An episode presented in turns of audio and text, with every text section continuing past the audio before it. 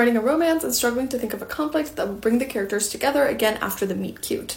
Any tips? Yes. First off, it's great that you're thinking about this because way too often people overuse coincidences, or I should say, they don't build coincidences creatively enough and intentionally enough into the story. For example, say your main character meets this love interest, like meet cute person at a cafe and they bond over having the same coffee order or something like that. Thought the person was cute, but then they never exchanged numbers, so later on they're like, damn, I should have asked for their number. But next thing you know, they've moved into the flat next door. So now they're like next door neighbors. That's great. Now there's a reason why they're going to be seeing each other more often because they basically live together. But wouldn't it be greater if when the character was leaving home to go to the cafe, they noticed that there was a for sale sign on the neighbor's lawn? It could be just a passing observation like, oh, finally it's not gonna smell like cat piss all the time. And then also when they met the person at the cafe, they other person casually mentioned that they're new in town. Maybe they just got hired for a new job, or maybe they don't mention what they're doing at all, but they mentioned that they're new in town. So then when they happen to move into the apartment next door, it'll make sense. It'll click like, oh, of course, this person was selling their place or they were like renting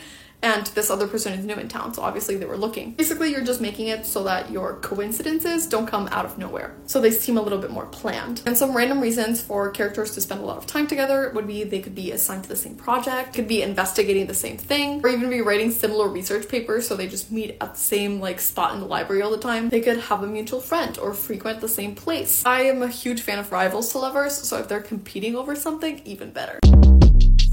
Short Cast Club